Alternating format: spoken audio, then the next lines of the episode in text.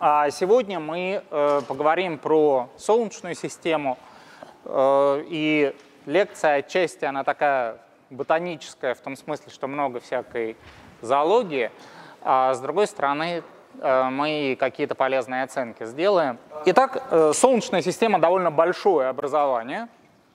Другое дело, что основная часть массивных тел, то есть планет, сконцентрирована в ее внутренней части – это связано с процессом образования, о котором мы сегодня будем говорить. В прошлый раз вы немножко про это начали, но я повторю какие-то вещи уже применительно к Солнечной системе, хотя, может быть, с теми же картинками. Э, Солнечная система большая, и ее размеры, естественно, определяются гравитационным влиянием Солнца.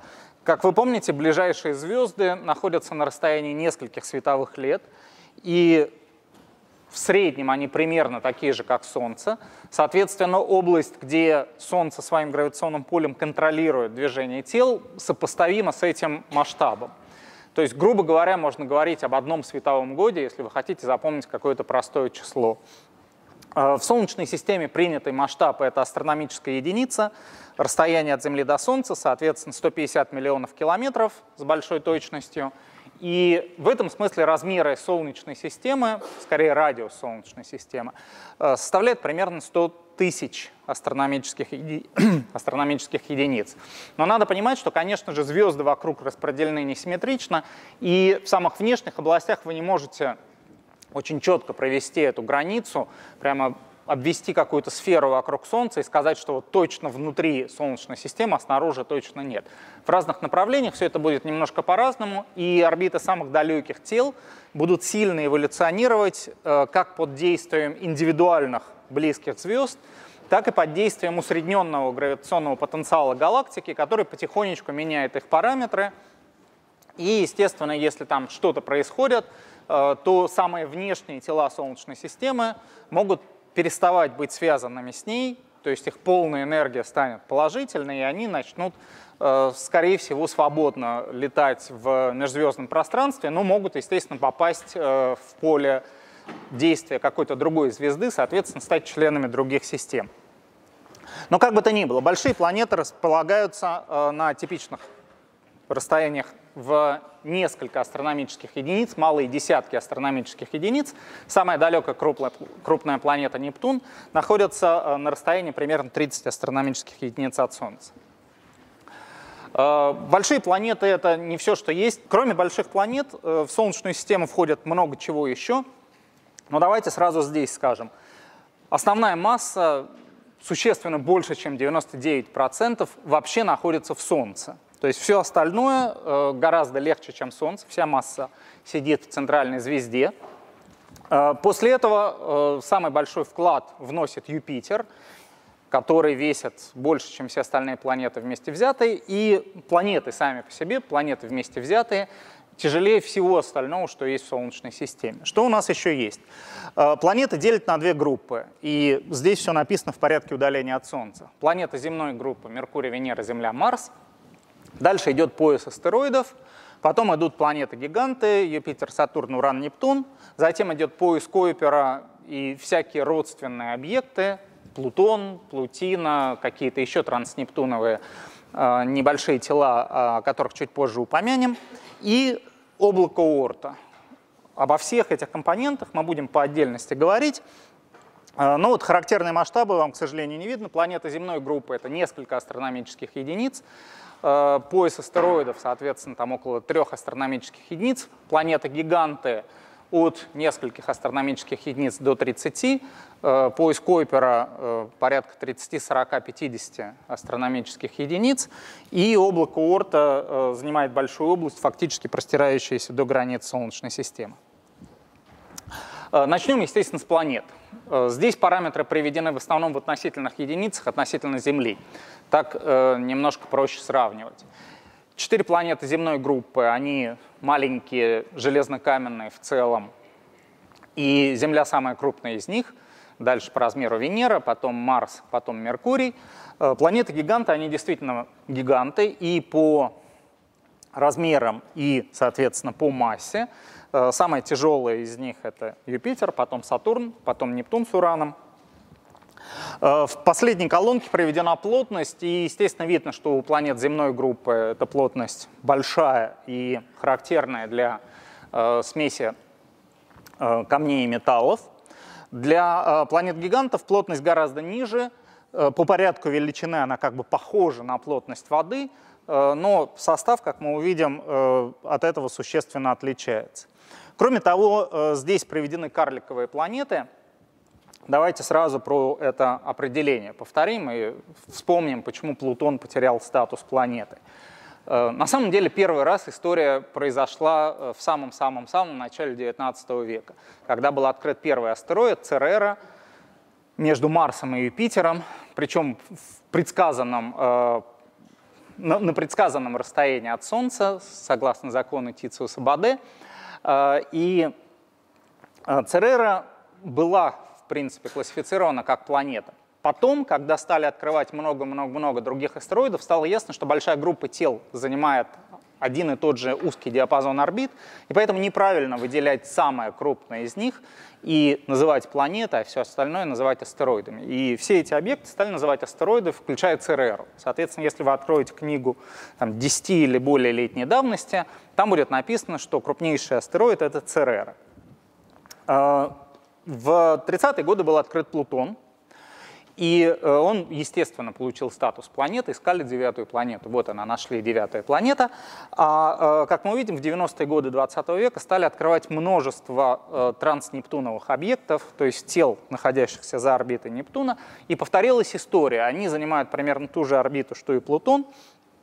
И поэтому решили, что проще Плутон лишить статус планеты. Планета хочет, чтобы их было немного – хотя бы из человеколюбия, вроде планеты все надо знать, и довольно жестоко там, школьников заставлять учить 164 названия планеты. Можно, конечно, но, э, но немножко жестоко. И поэтому возник термин «карликовая планета», то есть что-то среднее между планетой и э, совсем более мелкими телами. Вот в основном поясе астероидов э, есть одна карликовая планета Церера, и больше не будет, все крупные тела там известны. Э, транснептуновых э, карликовых планет несколько. Вот здесь выписано э, четыре из них, Плутон, Хаумея, Макемаки и Ирида, и они, конечно же, могут еще прибавляться, потому что на таких больших расстояниях объекты размером в тысячу километров мы можем легко пропускать. Параметры этих объектов, параметры транснептуновых карликовых планет известны хуже, за, исклю... за исключением Плутона, про который будем говорить подробнее. Мимо него э, полтора года назад пролетел спутник, и о нем теперь мы знаем достаточно много. Но видно, что средняя плотность этих тел, хотя они маленькие, твердые, э, тем не менее средняя плотность в разы ниже, чем у Земли, и связано это с тем, что в состав транснептуновых карликовых планет входит большое количество льда. Э, что неудивительно в силу э, особенностей формирования, о которых мы еще поговорим. Спутники планет. Эм, не все планеты имеют спутники. Собственно, Меркурий и Венера спутников не имеют. Земля имеет один спутник, причем необычный. Э, Марс имеет два очень маленьких спутника Фобос и Деймос. А вот все планеты-гиганты спутники имеют, и, к слову сказать, карликовые планеты Э, транснептуновые тоже имеют спутники. Спутники можно разделить на три основные группы. Я, наверное, говорил, и сегодня будет повод еще раз сказать, что астрономы все любят делить на три кучи. Вот куча с такими-то свойствами, куча с такими-то свойствами, то, что не попало в первые две кучи. Э, спутники можно делить на регулярные и иррегулярные. Регулярные, очевидно, образовывались вместе с планетой, они вращаются в ту же сторону, что и планета, их орбиты, как правило, лежат в плоскости экватора или очень близко к этому. Иррегулярные спутники, в основном это спутники захваченные, на каких этапах жизни Солнечной системы поговорим еще, Э, они, соответственно, могут иметь сильно наклоненные орбиты, они могут вращаться в другие стороны. Примером является среди крупных спутников является Тритон, спутник Нептуна, и регулярный спутник, по всей видимости, захваченный. Но, наконец, есть совсем какие-то особые категории, которые хочется выделить отдельно. Самый яркий известный пример — это Луна. Э, как мы знаем, э, базовый механизм, он в принципе, наверное, все равно остается гипотезой, но фактически победивший всех остальных конкурентов. Э, базовый механизм формирования Луны очень интересный, это импактный механизм. Э, где-то спустя 60 миллионов лет после начала формирования Солнечной системы Э, Земля, которая тогда еще была относительно таким рыхлым горячим телом, столкнулась с крупным объектом размером примерно как Марс, э, и в результате этого столкновения произошло такое перемешивание вещества. Э, естественно, заметная часть вот этого импактора, сталкивающегося тела, улетела от Земли, но оказалась гравитационно связанной и образовалась Луна. Э, что, в общем, хорошо подтверждается всеми имеющимися данными, данными по составу э, пород э, Луны, ну, естественно, Земли, и э, вообще многие особенности формирования Луны хорошо укладываются в эту картину, э, но, конечно, это механизм формирования достаточно необычный. Достаточно сказать, что, конечно, у планет-гигантов в результате столкновений ничего не может образоваться, потому что сверху они покрыты толстыми атмосферами. А у Меркурия, Венеры и Марса таких спутников крупных нет. Вообще Луна необычный крупный спутник для Земли. Э, масса Луны составляет более 1% массы Земли, она где-то 81 раз меньше. Э, что нетипично. Обычно спутники в тысячи раз легче своих планет. Скажем, Марс — легкая планета, у него спутники, по сути, два небольших астероида, там, 10-километрового размера. У э, Юпитера, Сатурна, э, Нептуна есть крупные спутники размером примерно как Луна, но и сами планеты гораздо тяжелее Земли, там, в сотни раз. Поэтому такой баланс более-менее сохраняется. Среди спутников есть очень необычные. Вот последние там, не знаю, месяц, наверное, по сети активно гуляли новые фотографии э, вот этого спутника, который, э, как радостно везде пишется, похож на пельмени. Прелесть в том, что, естественно, в разных странах э, пельмени называют очень по-разному, и поэтому там он похож на то, тут на это, там на равиоли, тут еще на что-то. Это спутник Сатурна, и новые данные э, дал спутник Кассини, э, который там крутится. Это Юпитер и четыре его крупнейших спутника открыто Галилео Галилеем у Европы Ганимед Калиста, которые тоже по-своему интересны. Мы э, будем еще к ним возвращаться, у них у всех свои интересные особенности. Э, это Луна, понятно. Задержусь немножко вот на этом. Это кусочек поверхности Энцелада, спутника Сатурна. А вот эти штуки — это фонтаны воды — которые из него бьют. Из-за приливного действия Сатурна недра Энцелада разогреваются. Сверху у вас лед, причем в основном водяной. Э, вообще, э, наверное, про это буду много раз еще повторять. Вода — крайне распространенное вещество у Вселенной. И это неудивительно. Вода состоит из водорода и кислорода. Водород вообще самый обильный элемент у Вселенной. То есть водорода всегда много. Кислород э, самый обильный элемент после гелия, то есть он на третьем месте во Вселенной. Учитывая, что э, водород с гелием никакую молекулу не образует, то неудивительно, что там самая обильная молекула это, естественно, H2, молекулярный водород. Э, но э, дальше фактически стоит вода. Воды действительно очень много в этом смысле, и неудивительно, что ее много и в Солнечной системе. А, то есть сверху у вас лед, э, внутри у вас разогретые приливами недра, и э, в середине у вас образуется жидкая вода, в которой может повышаться давление и э, из-за нагрева. И она пробивает ледяную кору и выбрасывается в виде таких фонтанов. Поэтому если, там, начиная с 80-х годов примерно, когда Юпитер и его система были хорошо исследованы аппаратами Voyager, и стало ясно, что Европа покрыта толстой ледяной коркой, под которой находится океан жидкой воды – причем глобальный океан, охватывающий ну, практически, наверное, весь спутник, э, в смысле всю его вот поверхность как оболочки, не до центра, конечно, там нормальное твердое ядро. Э, Европа считалась самым лучшим объектом для поиска жизни в Солнечной системе. Но э, ее там как бы трудно искать, потому что у вас километровый слой льда, и пробурить его нетривиально. А здесь э, сам объект меньше, чем Европа, но зато э, вода прямо выбивается. И э, это, конечно, упрощает миссию. Вам в некотором смысле даже, может быть, не обязательно высаживаться на поверхность, вам достаточно там пролететь со стаканом воды, зачерпнуть, провести биохимические анализы, посмотреть, что там. И был большой энтузиазм, связанный с этим и начали разрабатывать, наконец, космические программы полета именно к Энцеладу э, для э, анализа этой воды. Но э, появилась как бы другая очень хорошая новость, и началась история в 2014 году, то есть все равно недавно. Но вот эти картинки, это картинки 2016 года уже. На Европе обнаружено похожее явление. Не такое масштабное, как на Энцеладе, где действительно прямо вот эти фонтаны бьют. Тем не менее, есть указания на то, что на Европе также происходит выход воды на поверхность, что фантастически упрощает задачу. Ну, тут плохо видно, но вот вот здесь, вот в этой обведенной области, есть, по всей видимости, эти выбросы. Э, и задача стала гораздо проще. Лететь э, к Юпитеру, конечно, быстрее и дешевле, чем к Сатурну. Э, высадка на крупные спутники — это отработанная вещь, уже и на спутнике Сатурна высаживались однажды.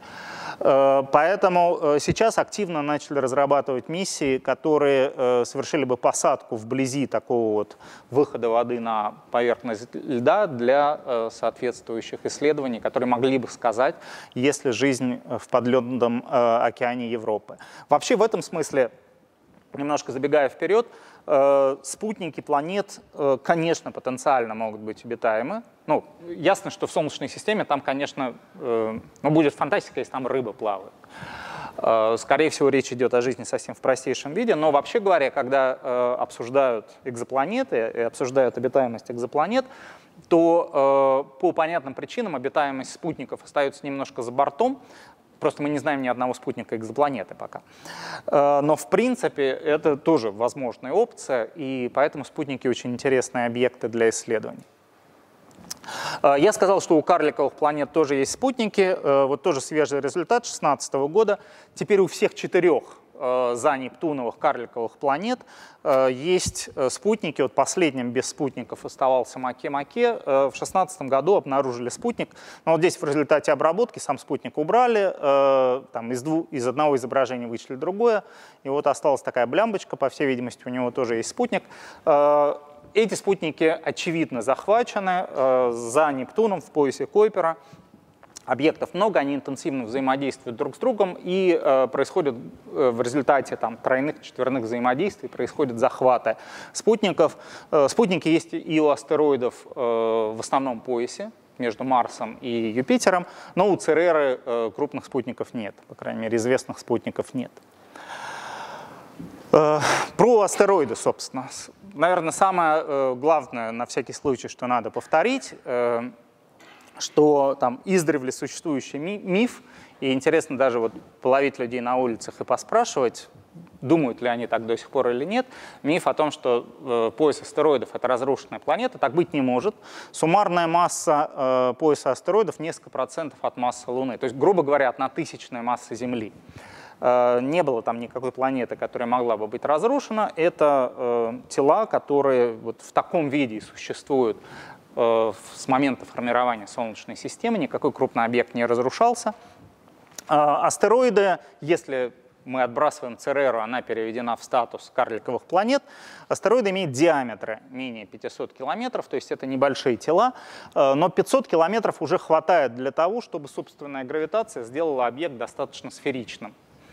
И там отклонение от сферической формы у крупных астероидов это Веста, э, самый яркий из астероидов, у него довольно светлая поверхность. Э, крупные астероиды достаточно сферичны. Мелкие астероиды могут иметь самую удивительную форму э, по той простой причине, что это твердые тела, причем в основном железно-каменные, бывают с примесью льдов, но все равно имеющие каменную основу. Э, и собственной гравитации не хватает для того, чтобы придать им округлую форму. Они при этом э, сталкивались интенсивно с разными телами раньше, э, иногда происходит столкновение и сейчас, поэтому неудивительно, что форма у них самая-самая разнообразная. Если считать крупными астероиды с размером более километра, то в основном поясе их пара миллионов, наверное. Там оценки от 1,1 до 1,9. Известно чуть больше, чем полмиллиона астероидов ну, всех размеров. То есть, естественно, мы знаем довольно много мелких астероидов, и там последние цифры это не доходят до 700 тысяч примерно астероидов, э, которые включены в каталоги. Э, переходим хоть каким-то формулам от э, зоологии. И самое главное для нас формулы э, сегодня это, э, в сегодняшней лекции, это законы Кеплера – собственно, первые два закона э, мы их будем формулировать в достаточно э, филологической форме. они в этом смысле очень простые. Тела, если орбита замкнута, то тело движется по эллиптической орбите, в одном из фокусов которого эллипса находится Солнце. Как вы понимаете, в свое время это был большой шаг вперед, поскольку э, плохо, если какие-то априорные философские соображения начинают мешать вам строить физическую теорию. И э, поскольку люди веками надеялись, что небесные тела двигаются по идеальным, то есть круговым орбитам, то э, в рамках коперниканской системы не получалось с достаточной точностью все описать. Это такая катастрофа. Вот вы вроде такой перспективный и продвинутый, э, вы думаете правильным образом, что Земля и другие планеты крутятся вокруг Солнца, а когда вы начинаете строить теорию, у вас начинаются нестыковки, потому что точность наблюдений в XVI веке уже была достаточной, чтобы показать, что круговые орбиты не подходят. Поэтому э, большим прорывом было э, была идея о том, что орбиты эллиптические, и зная закон всемирного тяготения, это получить можно тривиально. А вот не зная закон всемирного тяготения, нужно было догадаться, по большому счету, что э, и было сделано. Э, второй закон, так называемый закон площадей, состоит в том, что за единицу времени, э, двигаясь по эллиптической орбите, тело заметает равную площадь что э, сводится к понятному интуитивному утверждению, что чем дальше э, находится объект на своей орбите, тем медленнее он движется. А вблизи тяготеющего тела он движется быстрее. Но если это Солнце, соответственно, э, Офелий и Перигелий, э, в Перигелии движение быстрее, и э, да, вот тоже людей на улице очень любят спрашивать, когда Земля ближе к Солнцу, когда дальше. Э, и здесь, конечно, надо просто знать, что ближе всего Земля к Солнцу в январе.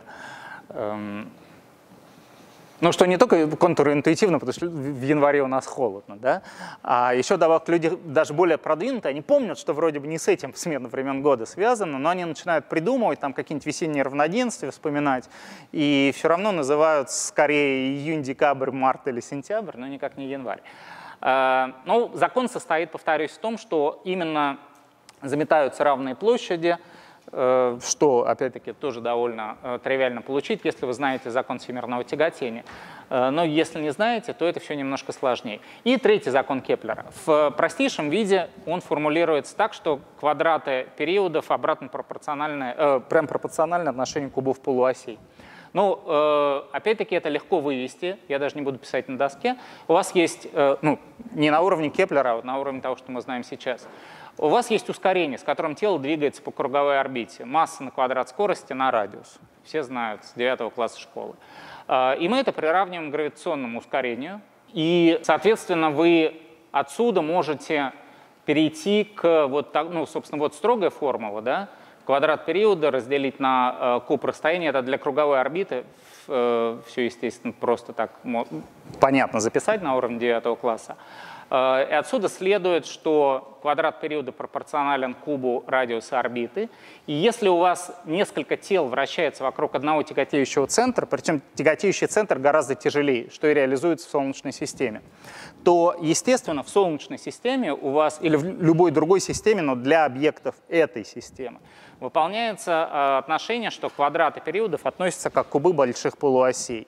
Если вы э, там, в два раза увеличили большую полуось, Большая полуось у эллипса это, соответственно, половинка, вот, вот она большая ось эллипса, да? Большая полуось это половинка. Э, для круговой орбиты, повторюсь, будет просто радиус, э, эксцентриситет. Эксцентриситет — это степень сплюснутости эллипса. Э, эксцентриситет земной орбиты очень маленький, поэтому у нас все-таки тот факт, что зимой мы ближе к Солнцу, не сильно влияет на погоду. И в этом смысле большая полуось в первом приближении — это радиус почти что круговой орбиты. Э, и, соответственно, вы можете, например, там, зная периоды обращения планет в Солнечной системе, посчитать их большие полуоси, потому что знаете земную. Э, Причем, когда люди это установили, скажем, радиус земной орбиты точно в там, километрах, я не знаю, футах, локтях, сажениях был неизвестен, э, но в относительных единицах вы могли правильную Солнечную систему нарисовать просто в масштабе, потому что выполняется это соотношение. Ну вот еще раз, эти три закона, э, движение по эллипсу, закон площадей и э, закон, связывающий периоды и большие полуоси орбит.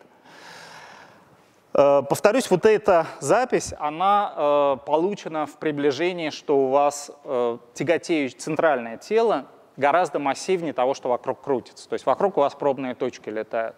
Если все-таки э, вокруг крутятся достаточно массивные тела, вы хотите это учесть, вам нужна высокая точность или, правда, масса сравнимы, э, то э, это все нужно уточнить. И э, формула получается вот такой. Соответственно, э, можно это э, совсем там, приблизить, например, для случая двойных звезд или для какой-нибудь системы Плутон и спутник его Харон, э, которые по массе достаточно похожи уже друг на друга. Э, тогда в знаменателе у вас стоит сумма масс, а большая полуось — это сумма больших полуосей каждой индивидуальной орбиты. И э, глобально зависимость остается точно такой же, ну и можно посчитать всякие интересные вещи. И я вам э, предлагаю досчитать этот пример — Давайте ему минуту уделим, поскольку он довольно э, забавный.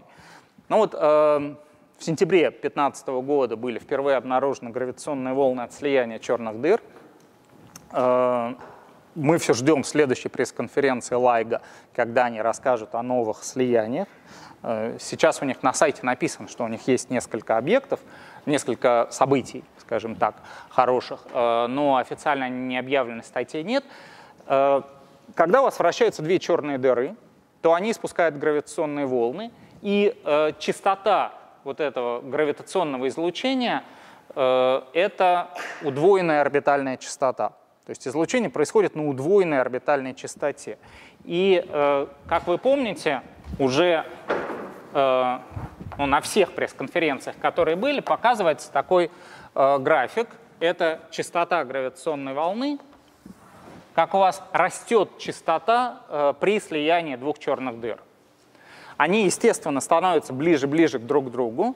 Как видно, э, очевидно, если у вас меньше большая полуось, то у вас меньший период, то есть больше частота.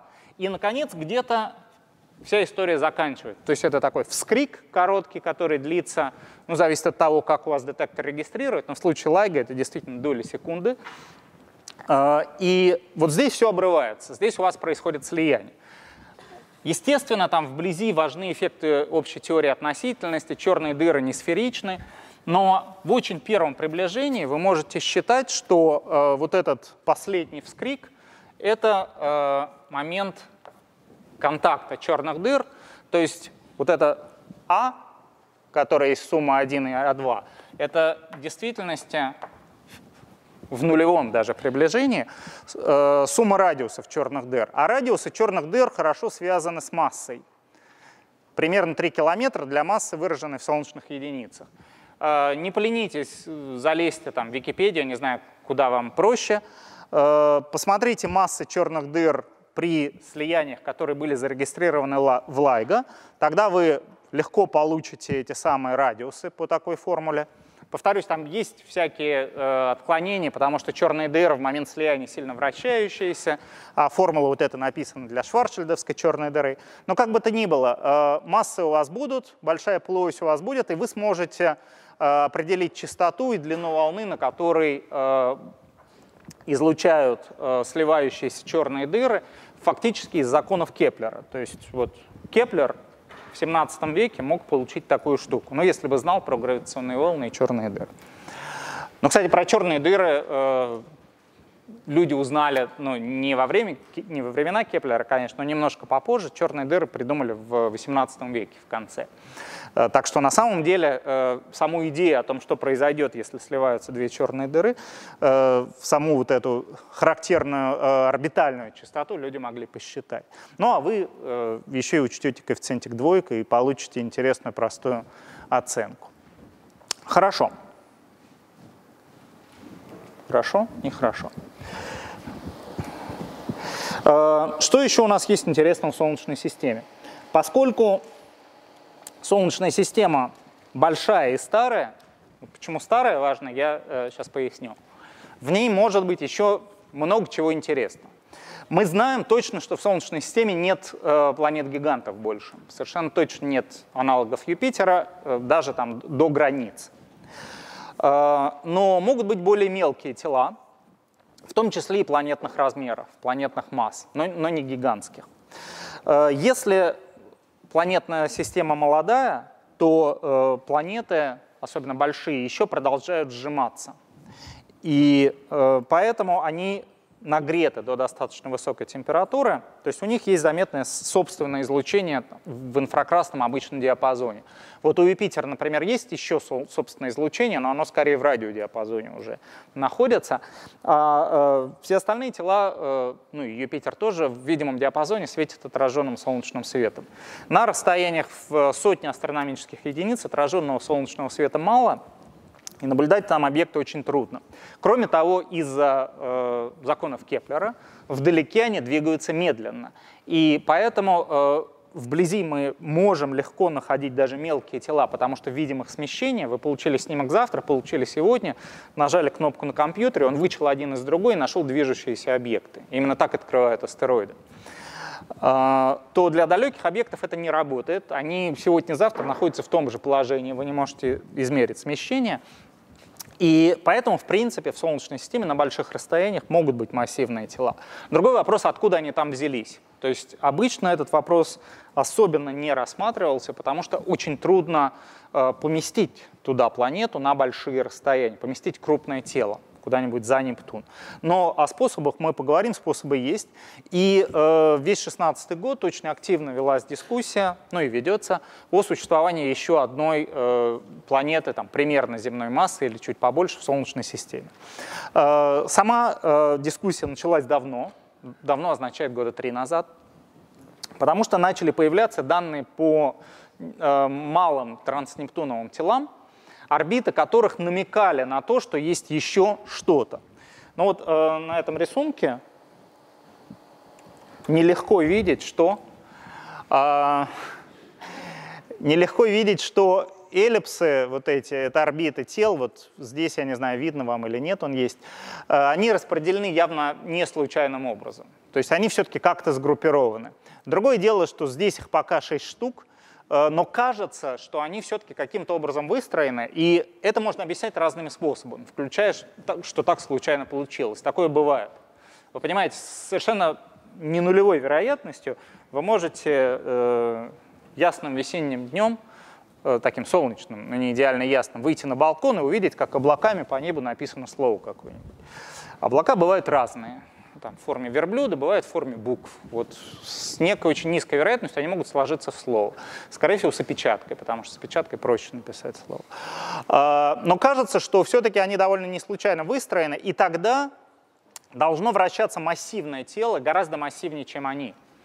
А, вращаться а, вот примерно по такой эллиптической орбите – Э, чтобы вот, это, э, вот эти перигелии орбит малых тел приходились на направление примерно на афелий большого тела. И тогда естественным образом эти, планет, э, эти малые тела будут выстроены, ну, некоторые из них можно считать карликовыми планетами, были, собственно, вот в работе в январе 2016 года у Батегина и Брауна были получены очень такие детальные, хорошие аргументы, были исследованы разные элементы орбит, Э, здесь они отложены. По горизонтальной оси на всех трех графиках большие полуоси, а по вертикальной оси разные элементы орбит. Ну давайте я покажу, что за элементы орбит. А, вот э, плоскость эклиптики, вот орбита какого-нибудь тела. И здесь есть несколько важных углов. Вот линия, по которой э, орбита тело пересекает плоскость эклиптики. Соответственно, мы можем э, выделить вот, э, направление на точку весеннего равноденствия, и есть разные углы. Я даже не буду их все перечислять, но важно, что есть элементы орбит. Э, один угол понятный, это наклонение орбиты. И э, видно, что э, вот эти эта серая линия, она складывается из большого количества точек. Это тела в поясе Койпера, транснептуновые тела. Э, они э, находятся там примерно на одном расстоянии от Солнца, и э, вот эти угловые параметры у них распределены довольно случайным образом. Потому что орбиты сильно хаотизированы. Они так и образовывались, и потом многократно перемешивались. А есть несколько тел, вот, собственно, здесь их шесть, в этой статье было выделено. Крупные тела, которые вращаются э, на более далеких орбитах, довольно вытянутых, и они явно группируются. Вот здесь они группируются в достаточно узкой полосе, здесь группируются и здесь в совсем узкой полосе. И это говорит о том, что они группируются действительно в пространстве, и, э, соответственно, кажется, что их орбиты распределены не случайным образом. Э, в результате поисков было открыто еще несколько тел. Вот там было шесть орбит, здесь вы видите их уже гораздо больше. И все это хорошо укладывается в то, что есть массивное тело, которое вращается по вытянутой орбите, уходящей вот в эту сторону. И э, все это является косвенными свидетельствами в пользу существования этой девятой планеты. Э, если она есть, то результаты расчетов показывают, что сейчас она находится вблизи своего афелия, то есть далеко от Солнца. Это плохо, потому что она, соответственно, слабая и медленно движущаяся по небу. Э, и поэтому найти ее будет сложно, но вот идут активные поиски. Фактически за несколько лет будет получен ответ, есть оно или нет. И если нет, то придется искать какое-то другое объяснение для вот такого странного выстраивания орбит.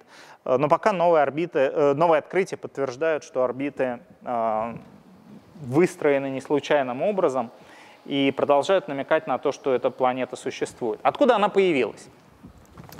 Э, после перерыва мы с вами начнем говорить о том, э, как образовываются планетные системы, и станет ясно, что образовать планету на большом расстоянии от звезды трудно. Во-первых, там мало вещества, естественно, э, гравитация все собирает в центр, и вдали остается гораздо меньше вещества.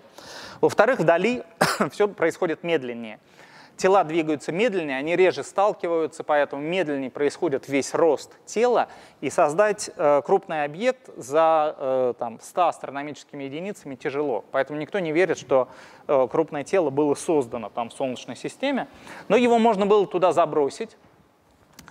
Э, то есть оно было создано внутри, но потом в результате взаимодействия с более крупными телами, с планетами-гигантами в первую очередь, могло перейти на высокую орбиту, что при этом происходит? Это результаты численного моделирования по горизонтальной оси время, по э, вертикальной оси большая полуось, то есть расстояние от Солнца.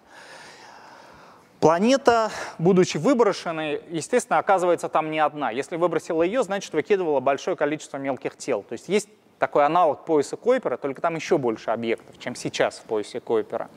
Планета начинает с ними активно взаимодействовать и передает им энергию и импульс. Чем массивнее планета, тем интенсивнее она участвует во взаимодействии, вот флуктуирует расстояние планеты от Солнца, но она постепенно опускается ближе. И если эта планета имела массу 30 земных, то она довольно быстро возвращается в пределы разумного. 10 земных масс тоже довольно быстро опускаются, а вот планета с массой около земной массы или чуть больше э, уже фактически назад не идет. И поэтому можно э, забросить планету на достаточно высокую орбиту, и если она не слишком тяжелая, то она не сползет вниз. На мой взгляд, результат так кажется немножко контринтуитивным. Казалось бы, массивной планете было проще удержаться. Но на самом деле нет. Э, на самом деле массивная будет э, очень интенсивно взаимодействовать с малыми телами в этой области. И это еще один некий косвенный, что ли, аргумент в пользу того, что да, планета может быть, потому что у нас есть механизм для ее формирования. Э, Плутон. Э, Плутон долгое время оставался самым недоисследованным объектом, потому что никакие аппараты там не пролетали космические. Уран и Нептун оказались исследованы, потому что э, хорошо выстроились планеты-гиганты, и когда реализовывалась программа Voyager, то аппарат проводя гравитационные маневры, вначале прилетел к Юпитеру, потом к Сатурну, э, потом к Урану, потом прилетел мимо Нептуна, э, потому что вот удобно выстроились планеты. Плутон э, находился в неудобном месте, полететь к Плутону было нельзя, поэтому была создана специальная миссия, лететь туда, естественно, долго. Вот она только была реализована, и впервые получили детальное изображение поверхности Плутона и его спутников крупных, были построены подробные карты поверхности, и было получено в том числе несколько неожиданных результатов. В частности, кажется, что Плутон, поскольку это планета фактически без какой-то сложной геологии, без сложных геологических процессов, идущих сейчас, э, планета, находящаяся очень далеко от Солнца, поэтому э, энергии она получает очень мало. Казалось, что это должен быть совсем такой замерзший мир, который полностью не изменен последние 4,5 миллиарда лет. Оказалось, что это не так. Оказалось, что там есть молодые области поверхности. И э, была обнаружена всякая такая интересная сложная геология. Э, разрешение, я не знаю, видно вам или нет, здесь вот этот бар 20 километров. Э, соответственно, видны детали с разрешением там, километр. Э, и это позволяет детально исследовать Плутон впервые. И э, Плутон в данном случае выступает как такой главный представитель транснептуновых объектов. То есть очень много удается узнать вообще о транснептуновых объектах и их эволюции. Кроме планет, астероидов, карликовых планет, в Солнечной системе, естественно, есть межпланетная среда. И э, здесь возникает забавная путаница, которую любят поддерживать средства массовой информации относительно границ Солнечной системы. Э, наверняка вы неоднократно видели утверждение, что там спутник Voyager долетел до границ Солнечной системы. Э, речь идет о границах, связанных со средой. От Солнца дует солнечный ветер, то есть идет поток вещества, а снаружи существует межзвездная среда, и где-то они взаимодействуют. Возникает ударная волна. Это происходит на расстоянии в малые сотни астрономических единиц от Солнца. То есть, грубо говоря, там раза в 4 дальше, чем Нептун от Солнца. И именно до этой границы э, долетел Voyager, но это примерно одна тысячная от размеров Солнечной системы, если мы говорим все-таки о гравитационном влиянии Солнца. Э, но существенно, что э, вот во всей, по крайней мере, области, где находятся большие планеты, и поиск Койпера действительно в среде доминирует Солнце, доминирует э, солнечный ветер а э, примерно там, за двумя стами астрономическими единицами уже точно доминирует межзвездная среда, э, то есть там среда такая же, как, в общем, и дальше до Альфа Центавра, или в какую сторону не полети, свойства будут примерно такие же.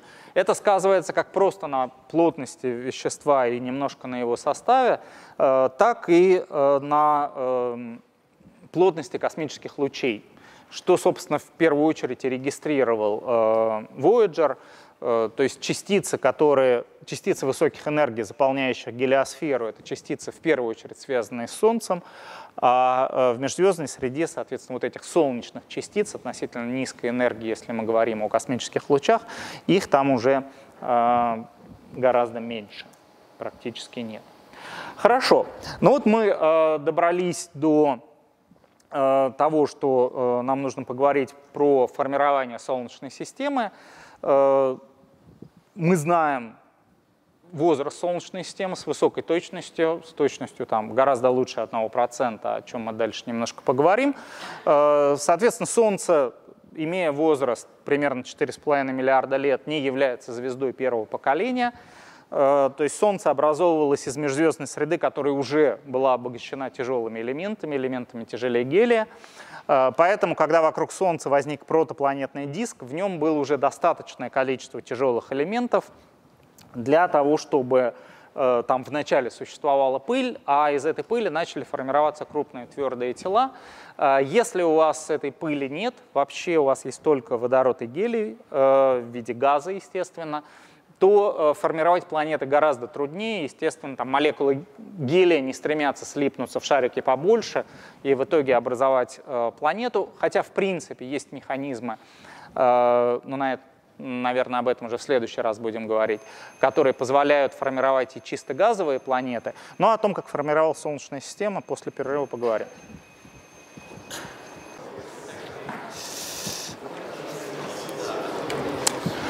Э, двигаемся дальше. Э, итак, э, Солнечная система, как и все другие планетные системы, возникает в протопланетном диске. И э, такие протопланетные диски мы видим у других звезд. То есть в этом смысле э, как раз в последние годы, просто благодаря появлению новых телескопов, происходит очень существенный прогресс в понимании того, как образуются планеты. Э, вот на этих, это снимки телескопа Хаббла, э, соответственно, видны протопланетные диски вокруг разных звезд. Это снимок наземного телескопа Субару, э, это тоже протопланетный диск, и видны даже такие красивые спиральные структуры, которые создаются планетами в диске. которые гравитационно взаимодействуют с веществом диска, формируют спиральные ветви, в неком смысле примерно такие же, как спиральные ветви галактик. Э, кроме протопланетных дисков, есть еще так называемые остаточные диски – Э, они, ну, на первый взгляд, это совсем оставшийся строительный материал от создания системы. Здесь есть некая хитрость. Чтобы диск был виден, там должно быть много мелкой пыли. Именно она видна в инфракрасном диапазоне, э, и пыль надо постоянно создавать новую. Э, Поэтому у вас должен быть действительно диск из достаточно крупных тел, которые продолжают сталкиваться друг с другом, которых достаточно много для того, чтобы обеспечить большое количество столкновений. И потихоньку возникает каскад, крупные э, бьются на более мелкие, у вас возникает способ создания пыли, э, и возникают такие вот диски, они разные видны, это результаты наблюдения, а это э, восстановление того, восстановление структуры геометрии диска. Здесь мы диск видим почти с ребра, здесь видим почти плашмя. Э, вот красивый остаточный диск у э, звезды Фомальгаут, яркой звезды южного неба. Э, интересно, что там наблюдается объект, который вначале был классифицирован как экзопланета, Фомальгаут-Б. Видно, как он двигается по орбите. Э, вот эти две точки — это изображение Фомальгаута э, в разные моменты времени с интервалом несколько лет. Э, но сейчас полагают, что это не гигантская планета, которую мы видим, а в центре этой штуки, наверное, сидит твердое тело, но это результат столкновения, то есть мы видим такое большое облако, Поэтому, собственно, объект хорошо наблюдаем, в неком смысле похоже на комету, то есть мы видим такое облако вокруг. Эм, и э, это хорошо укладывается в то, что мы видим мощный остаточный диск э, вокруг Фомальгаута. Э, образование планетной системы. Вот очень упрощенная картина. Упрощенная она потому, что здесь объекты не двигаются. Они вот где родились, там и остались. Э, но основные параметры здесь схвачены, и нам нужно их четко проговорить. Итак, вокруг звезды, которая образуется быстро, образуется, возникает протопланетный диск. Он состоит из смеси газа и пыли. Пыли по массе гораздо меньше, состав диска, его свойства определяются свойствами протозвездной туманности, то есть свойствами межзвездной среды. А нормальный химический состав — это примерно 70% водорода по массе, 28% гелия и 2% более тяжелых элементов. То есть пыли у вас заведомо всегда меньше по массе. Поэтому сразу можно сказать, что гигантскую каменную или железную планету создать практически невозможно. В смысле, в природе она не возникает, потому что у вас нет столько камней и железа. Большие планеты всегда обязаны быть газовыми, потому что только водорода и гелия много. Итак, у вас возникает диск, смесь газа и пыли. Пыль потихонечку оседает к оси диска, и э, в результате слипаний, слияний э, пылевые частицы начинают расти, потихонечку вырастают более крупные объекты с размером там, несколько километров, десятки километров, сотни километров. Э, если вокруг много газа, то эти объекты начинают притягивать, как говорят, аккрецировать газ. Вот аккрецию — это натягивать, притягивать. Большие планеты растут из-за аккреции газа, а маленькие планеты э, не растут, потому что то есть растут слабо только за счет поглощения твердых объектов. И смотрите, как все логично получается. Вблизи Солнца, куда сваливаются твердые частицы, а газ нет, потому что газ Солнца выдувает, э, вблизи Солнца у вас образуются маленькие каменные планеты, маленькие, потому что, потому что тяжелых элементов мало, а дальше, где газа много, у вас образуются газовые гиганты, но вот эти более далекие Уран и Нептун, они иногда называются ледяными гигантами. Почему ледяные, сейчас поговорим. Очень логичная картина, но, как оказалось, здесь нет очень существенного элемента, э, который частично обсудим сегодня, частично в следующий раз. Э, почему ледяные гиганты? Можно выделить несколько областей вокруг формирующейся звезды, ну или уже сформировавшейся. Вблизи звезды начинает плавиться даже пыль. Э, можно всегда посчитать, как падает температура при удалении от звезды. Температура имеется в виду, что вы взяли какую-то черную пластинку, поместили ее вот в данном месте вдали от звезды и померили ее температуру. Чем дальше вы ее отодвигаете, тем меньше ее звезда нагреет. Вблизи поверхности это, естественно, температура поверхности звезды, ну а дальше по понятному закону, то есть по сути по закону Стефана Больцмана, такому переписанному, у вас э, температура это уменьшается, когда вы двигаетесь наружу. Но вот при температуре примерно там 1300 Кельвин плавится э, пыль. Вблизи нет даже пыли, дальше пыль выживает, поэтому совсем близко вообще планеты делать не из чего. Дальше пыль выживает, но газа мало, э, газ сдвинут. Дальше и нет льда. И вот есть место, оно называется снеговой линией, где у вас э, многие газы могут замерзать, образовывать ледяные э, пылинки, ледяные объекты. Э, газы могут быть разные, поэтому и лед возникает разный. Но вот мы говорили, что всегда много воды, поэтому есть э, водяной лед, но также есть СО, СО2, метан, э, азот, молекулярные, естественно. То есть льды есть самые разные, э, они формируются при разной температуре, но более или менее снеговая линия для звезды типа Солнца находится примерно на расстоянии трех астрономических единиц.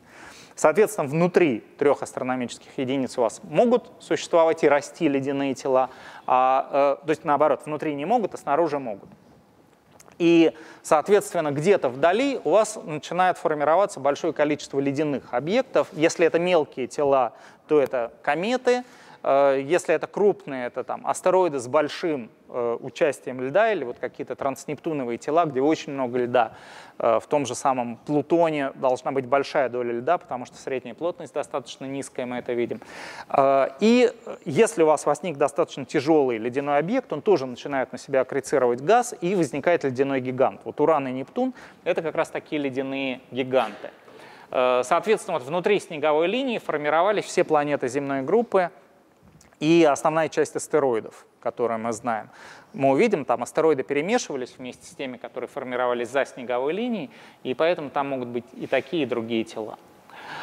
Э, прелесть в том, что мы видим теперь эти снеговые линии благодаря установке Альма, э, вот системы TW Гидры, протопланетный диск вокруг, и есть такое замечательное свойство. Э, мы смотрим на излучение вот этой ионизованной молекулы, но сильное излучение N2H+, возникает только если СО уже отсутствует, если нет СО как газа вокруг.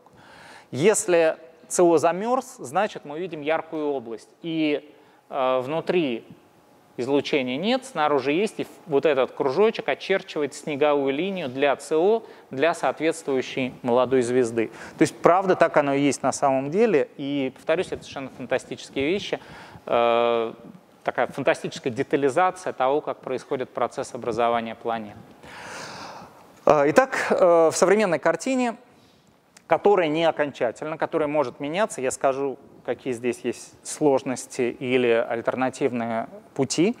Но основным путем образования планет э, считается путь снизу вверх, когда вы начинаете с пылинок и доходите до планет. В результате столкновений э, пылинки слипаются друг с другом. И, соответственно, происходит их рост. Все хорошо э, до размеров примерно в сантиметры на размерах сантиметра начинаются проблемы. Во-первых, если вот две действительно пылинки сталкиваются, скорости движения э, вещества в диске довольно большие. Но столкновение двух пылинок — это слипание почти всегда за счет электростатики. Если у вас сталкиваются два камня сантиметрового размера, то они разлетаются, у вас образуются осколки. И поэтому трудно расти дальше, а кроме того, даже если вы слепили эти сантиметровые, 10-сантиметровые камни, они начинают тормозиться в диске в газовом и очень быстро выпадают на звезду. Это проблема, и люди пытаются придумать разные механизмы, как же все-таки преодолеть вот эту границу там, от сантиметров до километра примерно. Но ясно, что природа как-то ее проходит, и каким-то образом э, тела километрового размера образуются. Как, повторюсь, пока не ясно. Э, от километров до Земли ситуация гораздо проще, потому что при столкновении двух массивных тел они, конечно, могут разрушаться, конечно, возникают осколки, но собственной гравитации уже достаточно, чтобы эти осколки удержать, по крайней мере, их основную массу. Поэтому, если вы доросли до размера в несколько километров, то столкновение тел будет приводить к дальнейшему росту. И таким образом довольно легко добраться до э, размеров планет земной группы, Это может занимать время, миллионы лет, э, может быть даже малые десятки миллионов лет, но тем не менее это понятный процесс. Как только вы добрались до некой критической массы порядка 10-20 масс Земли, вы можете аккрецировать газ, и в этот момент начинает расти планета-гигант. Здесь есть э, сложности, о которых чуть позже поговорим. Э, это компьютерное моделирование стадии так называемого олигархического роста, когда у вас активно начинают сталкиваться тела э, размером там, километры, десятки километров, сотни километров, и, естественно, у вас количество тел уменьшается, и крупные тела растут. То есть, по большому счету, мы, естественно, э, говорим, что если у нас сталкивается тело размером 100 километров и 10, то 10-километровое исчезло, а 100-километровое выросло. Э, здесь по горизонтальной оси время на обоих графиках. По вертикальной оси э, это один и тот же расчет, по вертикальной оси большая полуось, а здесь масса. Но вот видно, как растет масса, но уменьшается число тел, потому что в результате активного взаимодействия, вначале мы их посадили на непересекающиеся орбиты, но э, происходит хаотизация, причем видно, что они возникают раньше на более мелких расстояниях, ближе к звезде.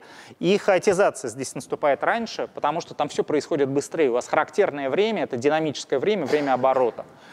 Э, потом это происходит и здесь, и в конце выживает вот 6 объектов, и видно, что в результате рассеивания один из массивных объектов оказывается достаточно далеко. Э, то есть его выкинуло там ну, где-то примерно с полутора астрономических единиц на две с половиной почти что. Э, стадия олигархического роста, повторюсь. Э, похожая штука происходит и у ледяных тел. Э, вот в данном случае там расстояния были меньше двух астрономических единиц, то есть внутри снеговой линии. Можно посчитать такую же вещь снаружи. Здесь образуются тела уже ледяные, здесь начальное расстояние достаточно велико. Вот массивная планета существует. Э, цифры — это масса планет в единицах массы Земли, тысяча — это примерно масса Юпитера, чуть больше. Э, снова происходит активное взаимодействие. Видите, некоторые тела оказываются выброшенными на достаточно далекие орбиты, и в итоге, например, возникает ледяной гигант, который сидит далеко, там, на, почти на 50 астрономических единицах с массой 150 масс Земли. То есть что-то похожее на Уран-Нептун, но находящееся э, чуть дальше, чем наши. Э, вот возникают две сверхземли, или там мини-Нептуны, если угодно, по 15 земных масс, две планеты-гиганты и еще одна сверхземля. То есть таких компьютерных расчетов сейчас много, много групп этим занимается. Они сложны, потому что э, здесь и небесная механика довольно сложная, э, и э, взаимодействие твердых тел. Это тоже задача такая не самая простая. Итак, э, мы образовали тело с массой 10-20 масс Земли, и теперь хотим, чтобы оно э, натягивало на себя газ, аккрецировало и становилось газовым гигантом. Все хорошо, если есть газ газовый диск довольно быстро рассеивается, в том числе под действием излучения звезды. И э, для роста у массивных планет есть не так много времени, несколько миллионов лет.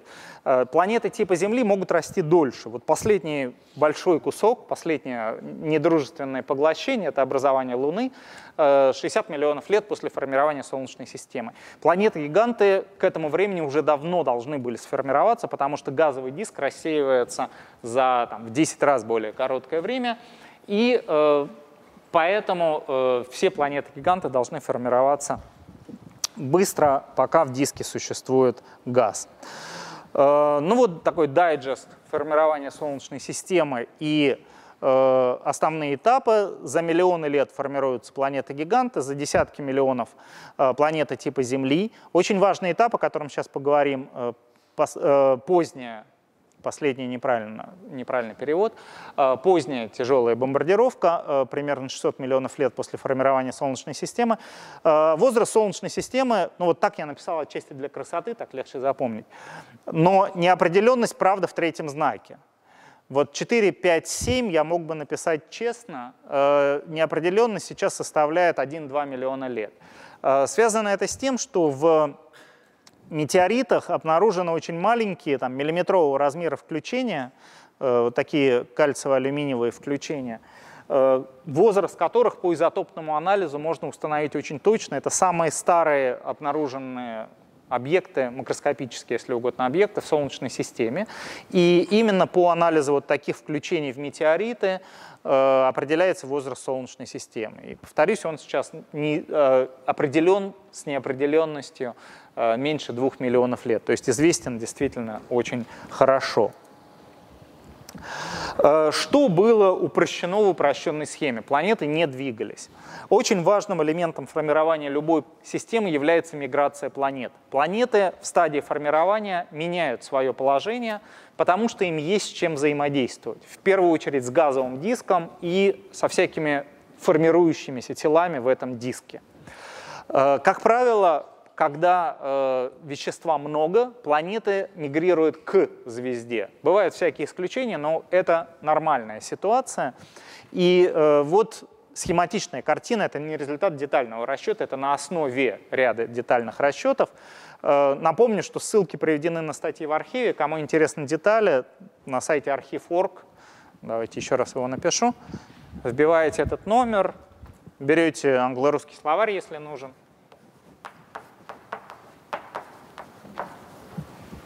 и наслаждаетесь.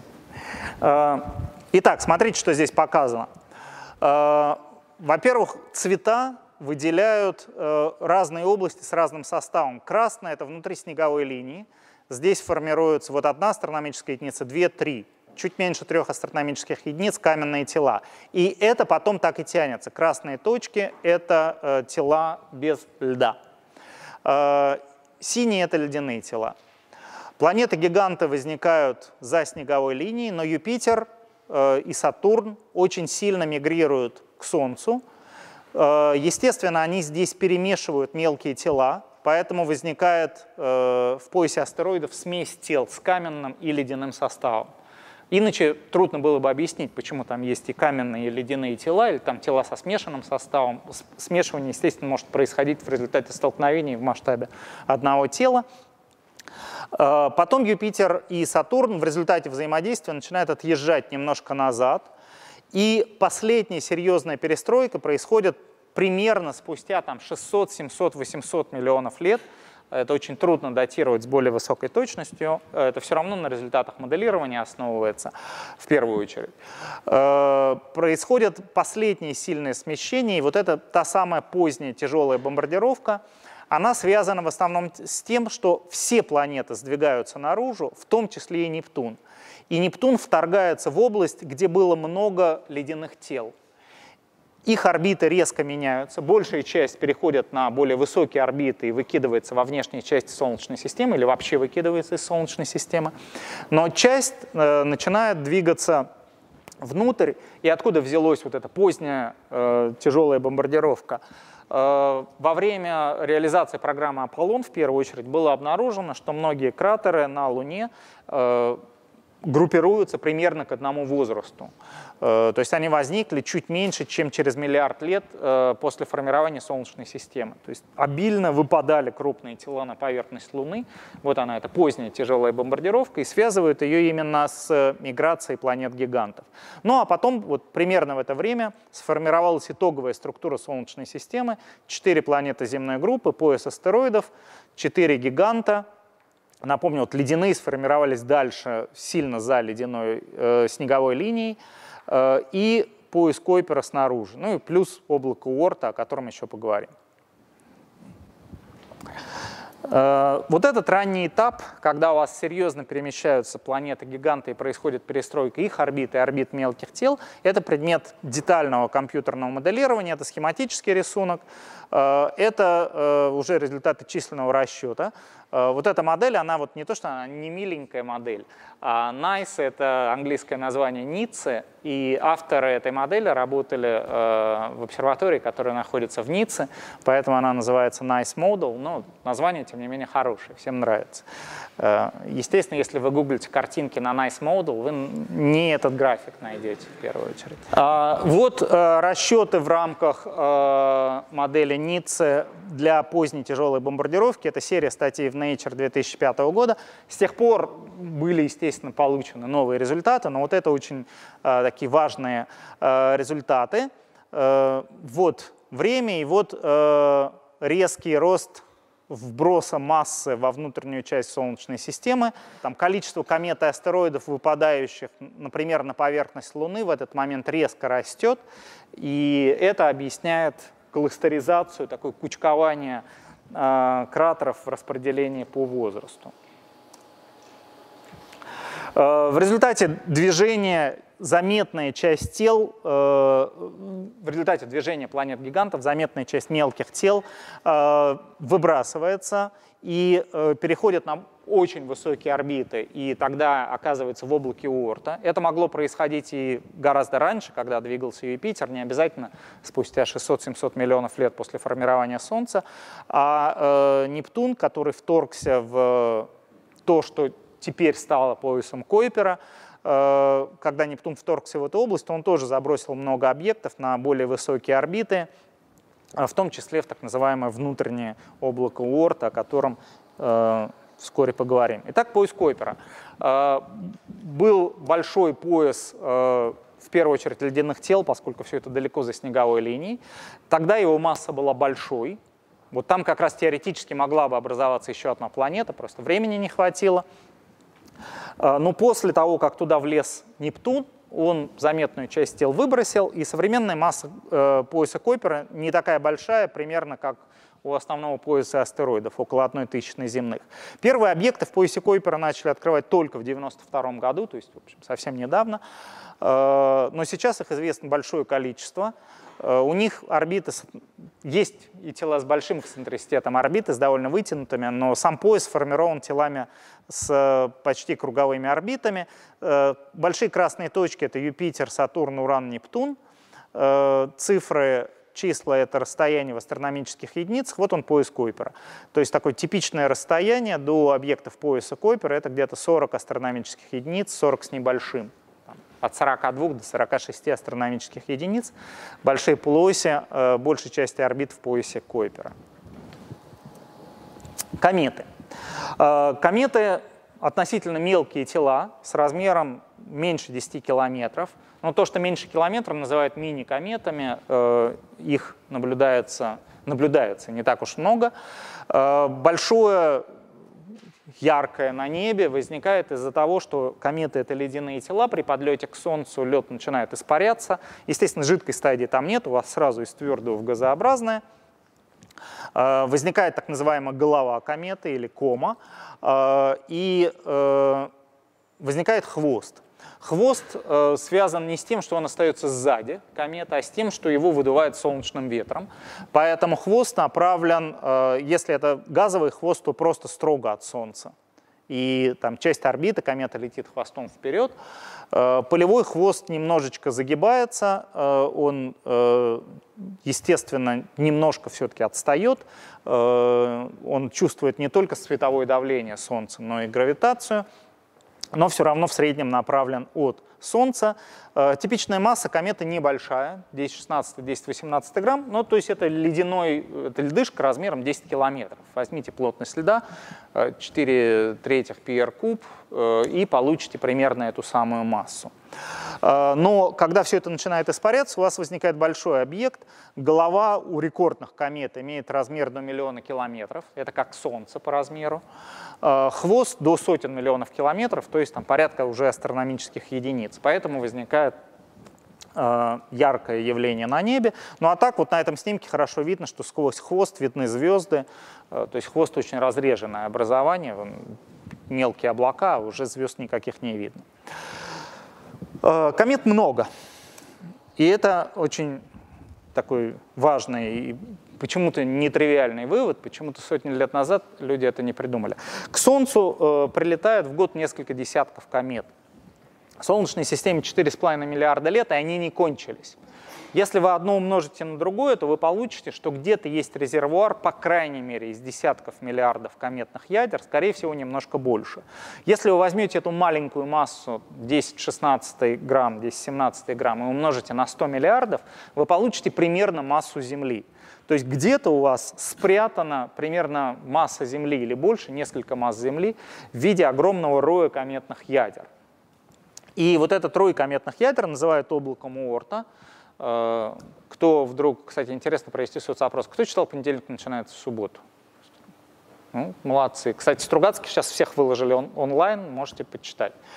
Э, ну, в смысле, не только понедельник начинается суббота.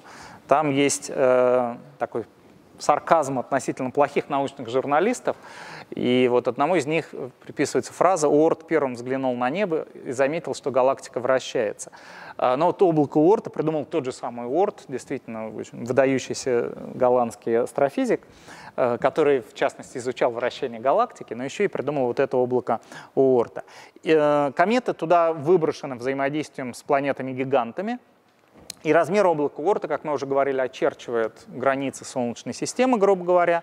То есть здесь расстояние э, до афелиев, орбит э, комет в облаке Уорта исчисляется уже десятками тысяч астрономических единиц, поэтому у них колоссальные периоды обращения. И кометы, которые прилетают из облака Уорта, э, они, мы их видим один раз. До второго возвращения мы не доживаем. Если при пролете комета взаимодействует с массивной планетой, в первую очередь с Юпитером, то ее орбита меняется. И так возникают, например, кометы семейства Юпитера, Э, которые имеют уже короткие периоды обращения. Их мы можем видеть по нескольку раз. Вот комета Галлея имеет период обращения 76 лет. Э, то есть прилетели издалека, орбиты изменились. А сами орбиты комет в облаке Орта, они были симметризованы э, во многом взаимодействием с потенциалом галактики и близкими звездами, которые меняли и вытянутость орбиты, и поднимали перигелий Офелий, и поворачивали плоскость орбиты. Э, какие важные эффекты у нас есть э, при э, эволюции малых тел в Солнечной системе? Очень красивый эффект придумал там примерно сто лет назад инженер Иван Ярковский, который сейчас оказался удивительно востребованным и одним из самых упоминаемых эффектов при обсуждении малых тел в Солнечной системе и поведения там, тел в экзопланетных системах. Эффект страшно простой, очень красивый. Э, Ярковский его придумал, когда стало ясно, что э, есть давление света, да, то есть там, условно после опытов Лебедева. Э, вот у нас вращается твердое тело по орбите. Вращается по орбите в эту сторону, но стрелочкой показано его собственное вращение. Солнце нагревает его, но тело вращается. И в итоге вот эта нагретая часть в среднем оказывается сзади. То есть у тела возникает как бы маленький фотонный двигатель. Эффективность его, конечно, мала, вы скажете, так вы не разгонитесь. Но в самом деле, если вы выпали из космического корабля в скафандре с фонариком в руках, и батарейки у вас хватит на миллиард лет, то на этом фотонном двигателе вы вполне ваш хладный труп обнаружит на совсем другой орбите.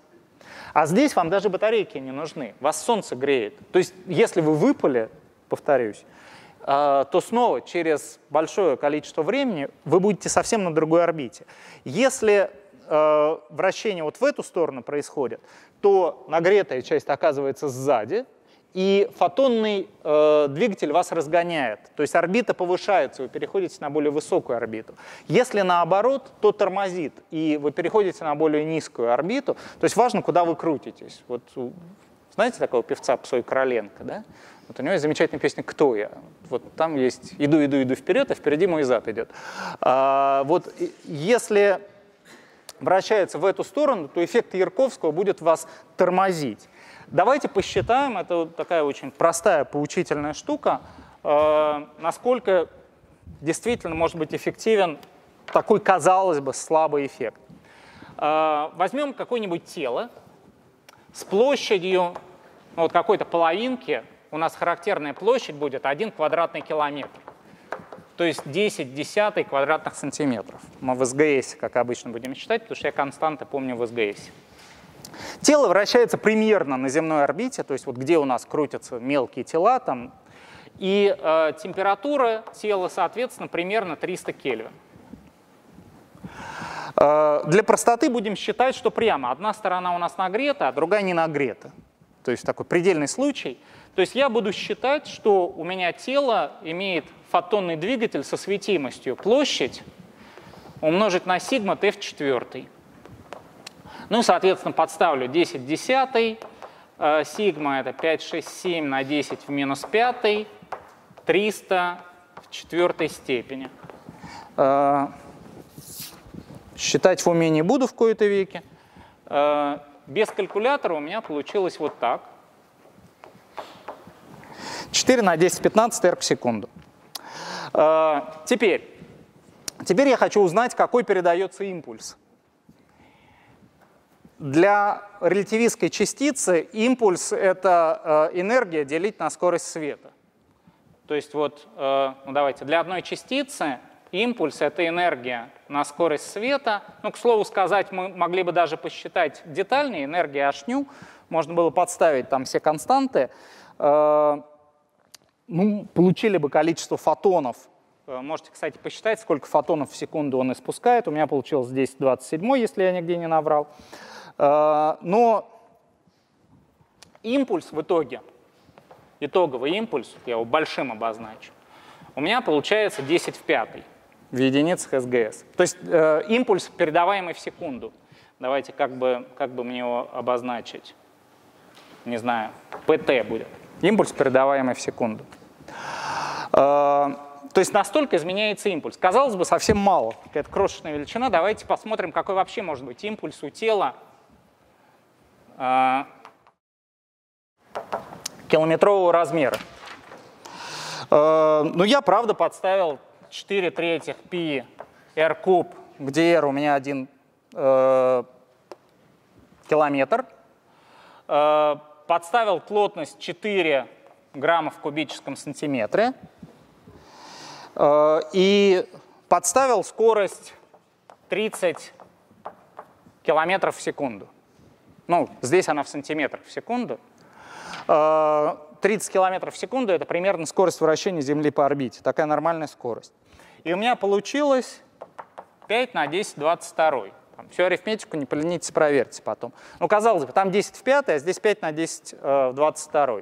Но там в секунду, это изменение импульса. Вот, давайте мы его напишем вот так.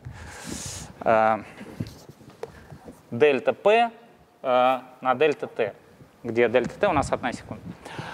Э, Давайте найдем, за какое время у нас э, полностью погасится вот этот импульс за счет эффекта Ярковского. 5 на 10 17 секунд, что примерно равняется 10 миллиардов лет. То есть за время существования Солнца тело вообще целиком, например, гасит импульс э, за счет эффекта Ярковского и падает на Солнце. На самом деле эффект будет быстрее, потому что если он приближается к Солнцу, эффект возрастает, потому что температура растет. И вообще говоря, падение может произойти и быстрее, за несколько миллиардов лет, то есть за реальное время существования Солнечной системы, это раз. А во-вторых, смотрите, здесь у нас вот площадь стоит, а, а здесь у нас стоит объем. Чем меньше тело, тем существеннее будет эффект Ярковского. Вы в два раза э, изменили размер, у вас в четыре раза э, уменьшили, например, размер, в четыре раза ослаб эффект Ярковского, но в восемь раз э, изменился полный импульс при той же скорости. И поэтому для тел размером э, там, километры эффект действительно достаточно сильный. Э, и если вы залезете в литературу, то типичное значение эффекта Ярковского – для таких объектов это 10 минус 3 астрономической единицы за миллион лет. Соответственно, за миллиард лет вы получаете одну астрономическую единицу, и это действительно существенный эффект, существенно меняющий орбиты э, небольших тел в Солнечной системе. Так что, если выпали из космического корабля, закрутитесь в правильную сторону, чтобы не упасть на звезду за миллиард лет. А, еще один красивый эффект, который придумали в 60-е годы, одновременно Лидов у нас и Казай э, в Японии. Лидов рассматривал движение искусственных спутников Земли под действием Луны, Казай рассматривал движение астероидов. Э, эффект состоит вот в чем. У вас есть массивное тело, там, например, Земля, вокруг которой крутится легкое тело, искусственный спутник, а дальше есть еще одно массивное тело, Луна. Ну а, соответственно, в случае астероидов это Солнце и Юпитер. И тогда влияние внешнего тела будет менять форму и ориентацию орбиты. То есть вот снова не в детской аудитории, я называю это плющит и колбасит. Потому что орбита э, сплющивается, меняется ее эксцентриситет, а потом, когда она становится более круглой, э, увеличивается наклонение орбиты, она поднимается над плоскостью эклиптики. Э, ну вот моделирование движения тела под действием эффекта Казаи такая вот хаотичная орбита получается. Это может приводить, например, если у вас есть рой тел, чьи орбиты испытывают эффект ледового коза, и кроме того, что они выходят из плоскости, они, естественно, будут чаще сталкиваться, потому что постоянно происходит перемешивание, и это тоже важный эффект, в том числе и в Солнечной системе. Э, ну и в заключение совсем чуть-чуть про структуру планет. У нас все-таки не геология. Про Землю э, я совсем мало буду говорить, собственно. Структура Земли — это вот на другом факультете. Э, но я замечу, что есть существенные отличия. Хотя Земля планета земной группы, еще есть три других. С точки зрения строения они сильно отличаются. И, возможно, это имеет отношение в том числе к обитаемости Земли. Земля единственная планета, где до сих пор сохранилась серьезная тектоника плит. Вот Венера, например, по своим параметрам очень похожа на Землю, вроде бы, но э, внутреннее строение уже начинает немножко отличаться, и там не происходят э, движения литосферных плит. Э, структура других планет. Марс более или менее похож на Землю, ядро, мантия, кора, но он легче, и э, параметры ядра, очевидно, другие. У Марса очень слабое магнитное поле. Магнитное поле создается, как мы знаем, э, ядром. Э, Нептун – ледяной гигант. Э, можно выделить три слоя, потом будет покрупнее. Ядро, э, оболочка из э, газов, где доминируют элементы тяжелее гелия, и внешняя оболочка из легких газов. Юпитер – примерно все то же самое. Э, Меркурий – у него большое железное ядро, он в этом смысле отличается от других планет земной группы. Э, вот на этой картинке я хотел бы обратить ваше внимание на одну вещь. Э, специально, что называется, показываю ну, правильную картинку с неправильной подписью. Существует одна очень интересная путаница, и я сам тоже какое-то время путался. Говоря о ядре планет-гигантов, вы читаете там по-английски, например, вот там будет написано «ядро из камней и тяжелых элементов». Камень у нас воспринимается как твердое тело. На самом деле а, у планет-гигантов, по всей видимости, нет твердых ядер, и это типичное свойство. То есть среди экзопланет, у крупных планет тоже в среднем не должно быть твердых ядер, но меняется состав, то есть элементный состав там соответствует а, составу камней, и в начале, когда планета формировалась, там действительно был твердый зародыш, твердая каменная планета, но из-за высокой, из высокой температуры и высокого давления в недрах, естественно, сейчас вещество, э, имея состав там, магний, кремний, кислород, железо, еще что-нибудь, э, не находится в твердом состоянии, поэтому хотя это ядро как бы из камней, камни эти уже жидкие. Это такой существенный момент, про который надо помнить. Э, вот характерный состав планет. Синие — это элементы тяжелее гелия. Вот снова астрономы все раскладывают в три кучки. Водород, гелий и металлы, тяжелые элементы. Э, Юпитер и Сатурн, видно, состоят в основном из легких элементов. А вот уже э, Уран и Нептун, имея большую долю легких элементов, вот тут желтенькие полоски хоть чуть-чуть видны, в отличие от планет земной группы, где, естественно, ни гелия, ни водорода в составе почти что нет.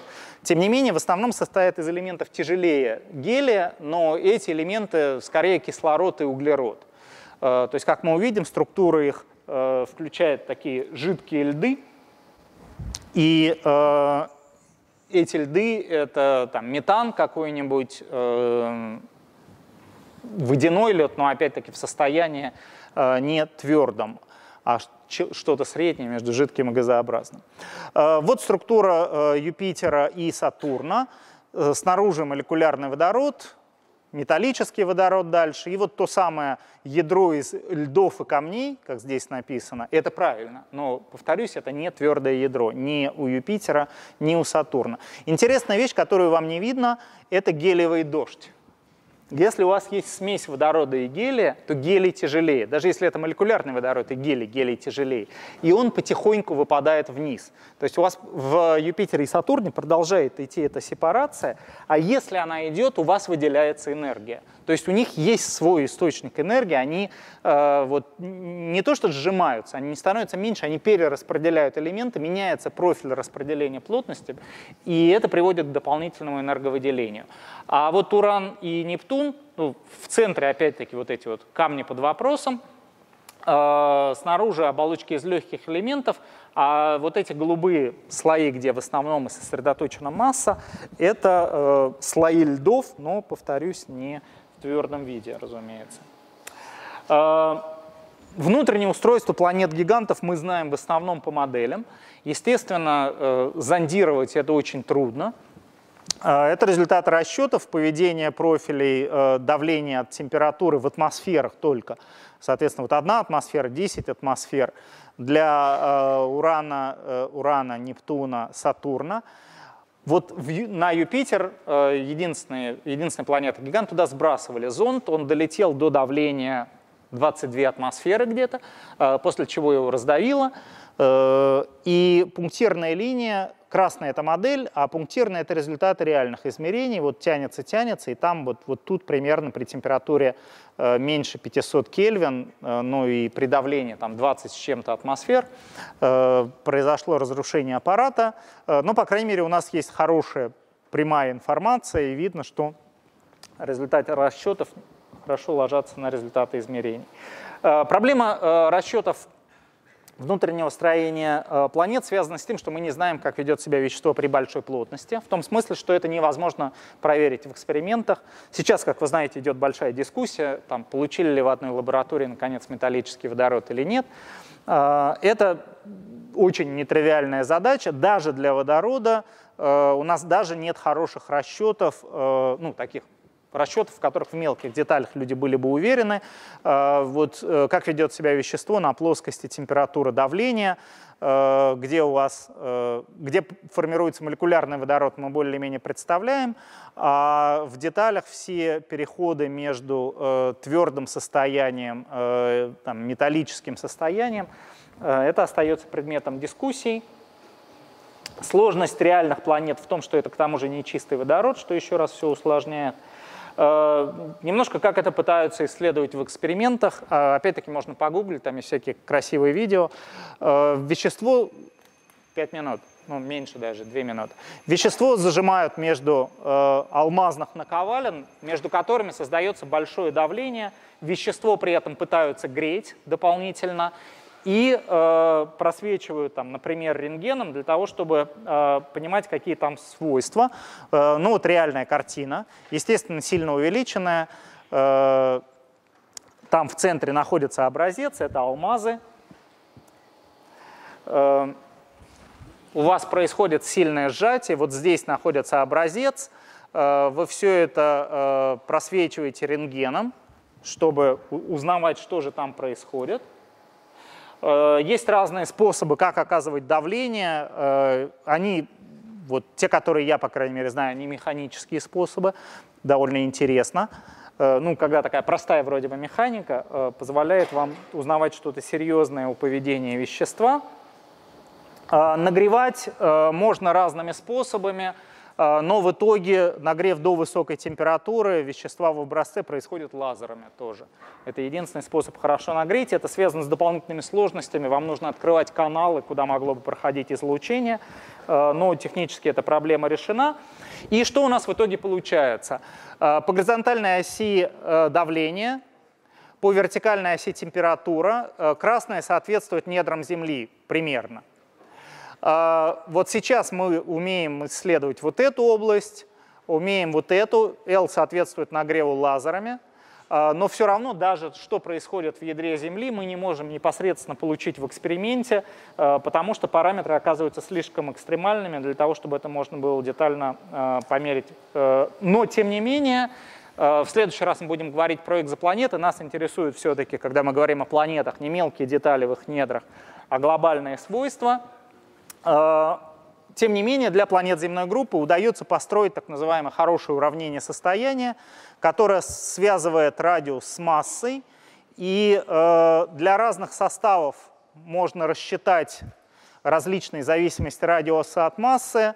Э, вот точками отмечены планеты и всякие спутники в Солнечной системе, Меркурий, Марс, Венера, Земля – они очень хорошо ложатся на теоретическую кривую э, земного состава, но этот земной состав считается всего лишь по восьми основным элементам, и в этом смысле состав планеты, вот всякие радиусы массы для них, Э, определяются достаточно надежно, потому что, к счастью, распространенность элементов во Вселенной известна неплохо, планета не может состоять черт из чего, есть вполне определенный набор элементов, и э, это позволяет получать вполне релевантные результаты.